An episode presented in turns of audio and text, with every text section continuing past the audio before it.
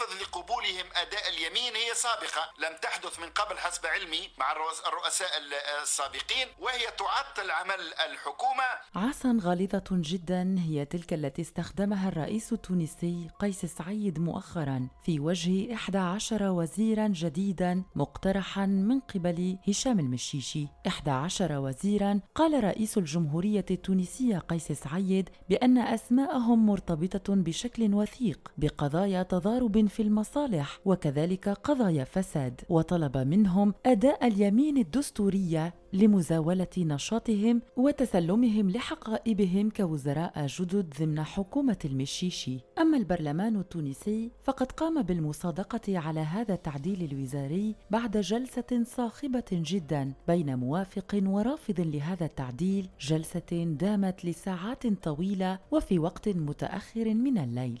أما عن النواب الذين كانوا معارضين لهذه الخطوة والذين كانوا رافضين لهذا التعديل الوزاري جملة وتفصيلا فقد خرجوا أمام البرلمان التونسي والتحموا بالمتظاهرين والمحتجين الذين كانوا موجودين أمام مبنى البرلمان لمواصلة المظاهرات التي انطلقت منذ الاحتفال بذكرى الرابع عشر من جانفي عيد الثورة التونسية والتي لم تنطفئ إلى الآن. وبسبب كل هذا الشد والجذب فإن هذه الفترة تعد من أكثر الفترات توترا بين رئيس الحكومة التونسية هشام المشيشي ورئيس الجمهورية التونسية قيس سعيد من ناحية. هذا الأخير الذي اتسمت علاقته كذلك برئيس البرلمان التونسي راشد الغنوشي بالتوتر خلال الفترة الماضية وذلك بعد أن وصف الغنوشي دور رئيس الجمهورية بالرمزي في مقارنة مع دور أعضاء البرلمان التونسي ومدى تأثيرهم على اتخاذ القرارات الهامة في تونس. وأما ما فتح باب النقاشات الكثيرة مؤخرا وما أسال حبرا كثيرا كذلك في أهم الصحف التونسية والعربية للتساؤل عن حدود صلاحيات رئيس الجمهورية بما أنه لوح مؤخرا برفضه أن يؤدي هؤلاء الوزراء اليمين أمامه بما أنه يتهمهم بالتورط في قضايا فساد. ويرفض بشكل واضح انضمامهم لبقية وزراء حكومة المشيش الحالية.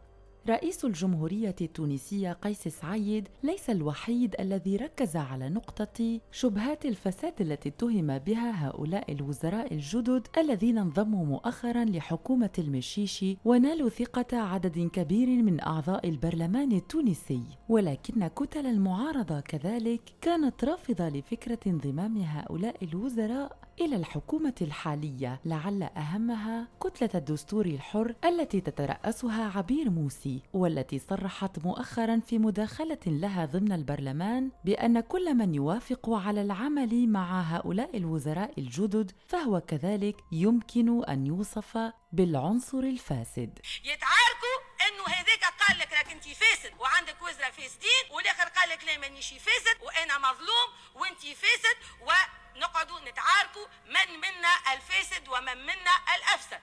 أنا نحب نقول لكم اليوم اللي يحب يفرز روحه ويبين للشعب التونسي أنه مش فاسد ويبين للشعب التونسي أنه ضد الفساد يتفضل يقوم توا ونتوجه لكل نواب الشعب من القوى المدنية. ما نحكي على جماعة الآخرين اللي وصلونا للوضع الكارثي.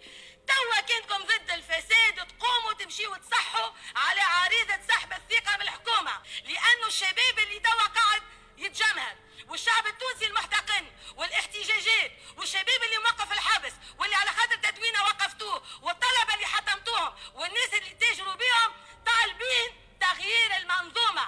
ولن تتغير هذه المنظومة وحالتها اليوم وسحب الثقة من هذه الحكومة لسبب وحيد.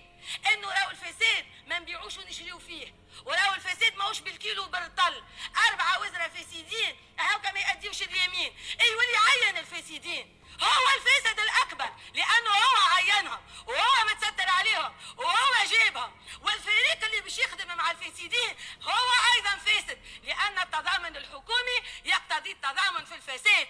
إذا اللي يحكي بروحه ضد الفساد اتفضلوا وعندكم آلية. اكتبوها أنتم العريضة كان مشكلتكم في الدستور الحر ومشكلتكم مبادراتنا إحنا. اخرجوا واكتبوا العريضة واخرجوا للشعب التونسي اللي توا يتظاهر بشروه وسنجلس كقوة مدنية لنختار رئيس أو رئيسة حكومة.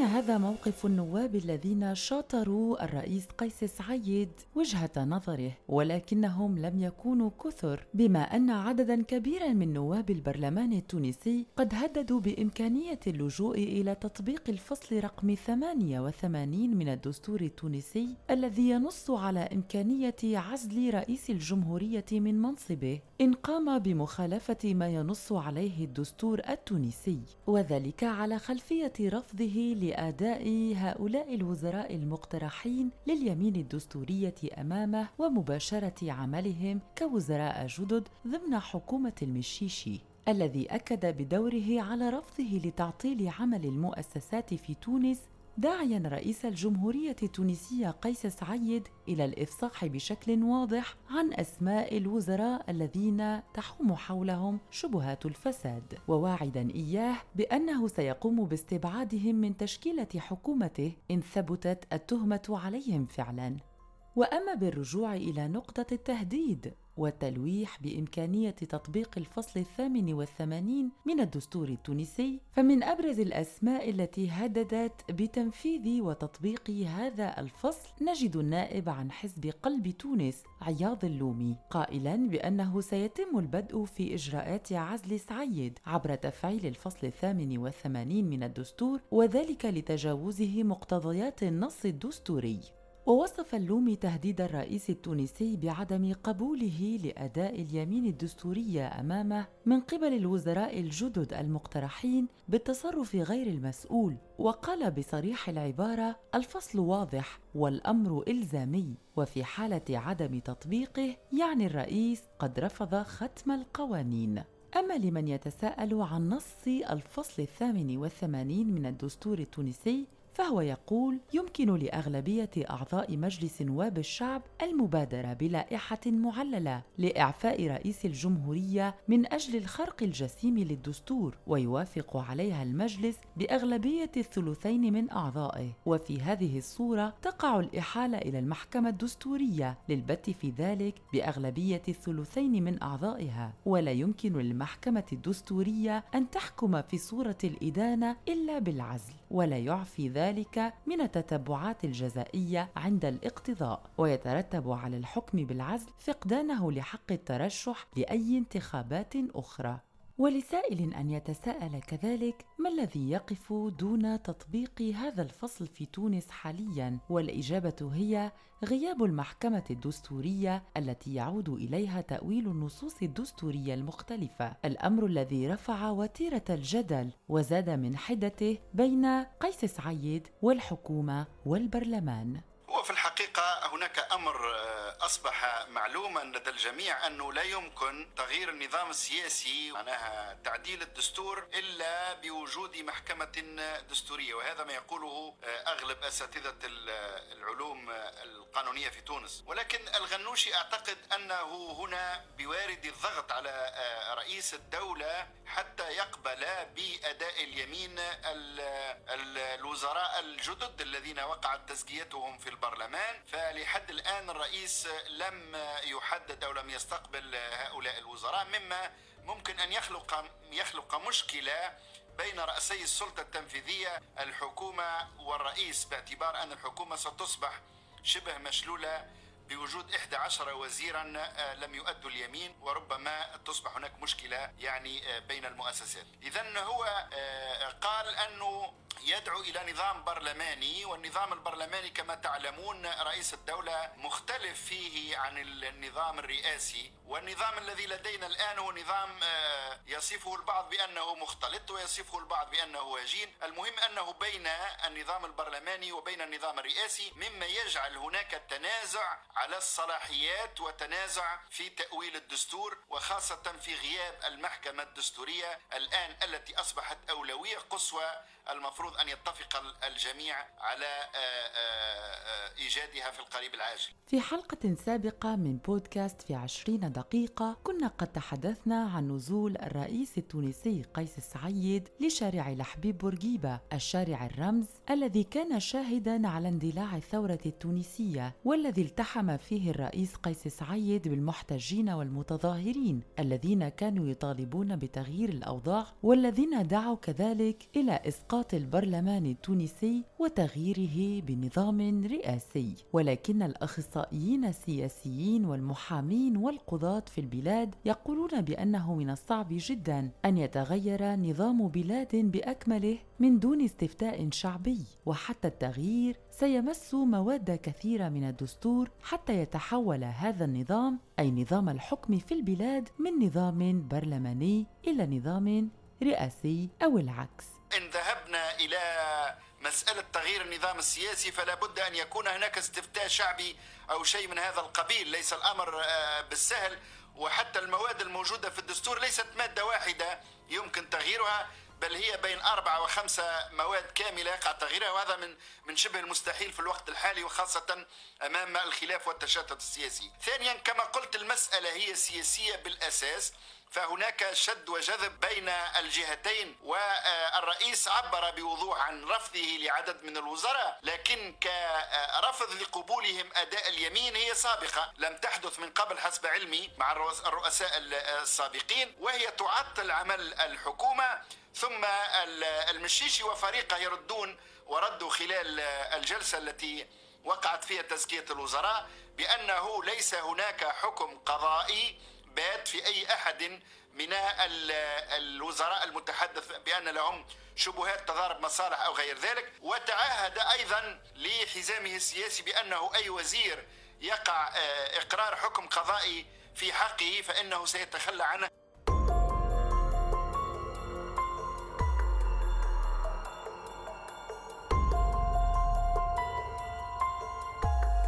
خبير القانون الدستوري أمين محفوظ قال بأن عدم أداء الوزراء لليمين حتى بعد منحهم الثقة في البرلمان يمكن أن يبطل أعمالهم ويحرمهم من مباشرتها. وأضاف بأن الوزير وحتى يعتبر وزيرا يجب أن يتم منحه الثقة ثم تتم تسميته بأمر رئاسي مع أدائه اليمين. وفي حال غاب أحد العناصر المذكورة لا يمكن للوزير أن يصبح وزيرا فعلا حتى لو عينته رئاسة الحكومة في هذا المنصب.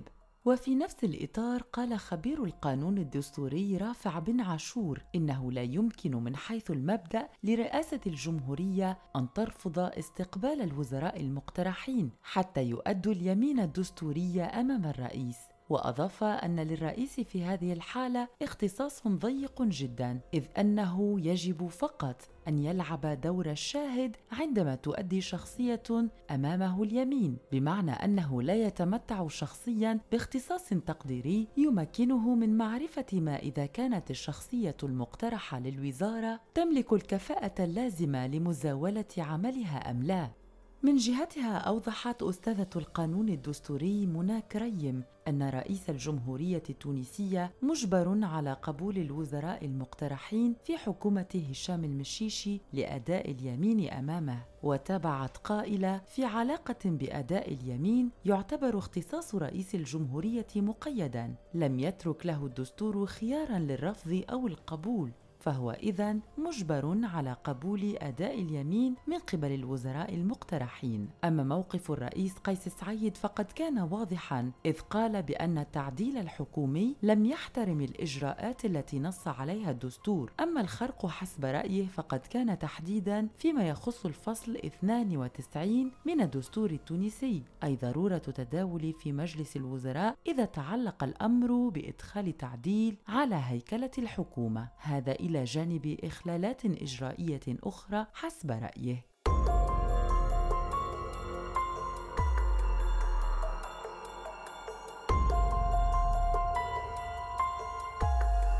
يقول الفصل الثاني والتسعون من الدستور التونسي بأن رئيس الحكومة هو رئيس مجلس الوزراء ينعقد مجلس الوزراء بدعوة من رئيس الحكومة الذي يضبط جدول أعماله. ويرأس رئيس الجمهورية مجلس الوزراء وجوبا في المجالات الدفاع والعلاقات الخارجية والأمن القومي المتعلق بحماية الدولة والتراب الوطني من التهديدات الداخلية والخارجية. وله أن يحظر ما عداها من مجال مجالس وزراء وعند حضوره يرأس المجلس ويتم تداول في كل مشاريع القوانين بمجلس الوزراء. وعلى أساس هذه النقطة فإن الجدال ما زال قائما في تونس إلى حد هذه اللحظة بين إمكانية تطبيق الفصل الثامن والثمانين من الدستور التونسي ووجوب تطبيق الفصل الثاني والتسعين كذلك من الدستور التونسي حتى يكون هذا التحوير الوزاري مكتسبا لشرعيته الكاملة. وقد قامت رئاسة الحكومة في تونس يوم العاشر من فبراير الماضي بمراسلة الهيئة الوقتية لمراقبة دستورية القوانين وذلك لطلب إبداء الرأي حول النزاع الدستوري مع رئيس الجمهورية بخصوص التحوير الوزاري المقترح. والهيئة الوقتية لمراقبة دستورية مشاريع القوانين هي هيئة قضائية وقتية يترأسها رئيس محكمة التعقيب تم إحداثها سنة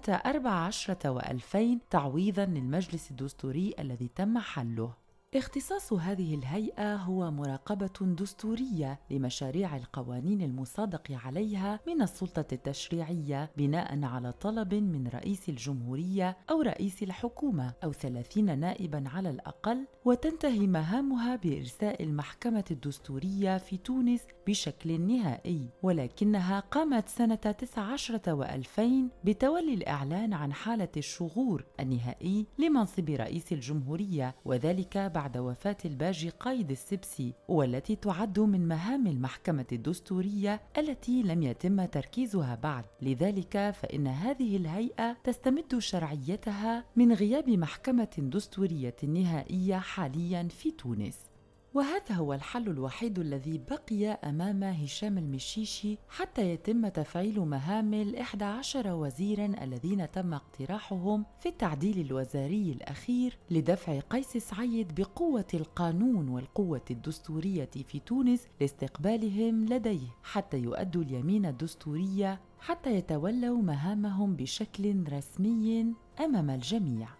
كل الحساسيات السياسية تقريبا اجتمعت آراؤها في تونس على أهمية وضع الأسس الأولى لإنشاء المحكمة الدستورية حتى تكون كلمتها هي الفاصلة في حالات مماثلة وذلك لمنع خرق فصول الدستور مهما كان الطرف الذي سيقوم بذلك إن كان رئيس الجمهورية أم رئيس الحكومة أو حتى رئيس البرلمان. فالمحكمة الدستورية تضمن سيرورة حسنة لأشغال للبرلمان ولشؤون الدولة. وكذلك تضمن التطبيق السليم لكل ما جاء به الدستور التونسي بعد ثورة الرابع عشر من جانفي لسنة 11 و2000 الأزمة السياسية الحالية في تونس لا يمكن حلها إلا عبر أحد الحلين التاليين إما إنشاء المحكمة الدستورية لضمان تطبيق الدستور من قبل رئيس الجمهورية وكذلك حكومة المشيشي أو قبول قيس سعيد أن يؤدي الإحدى عشر وزيرا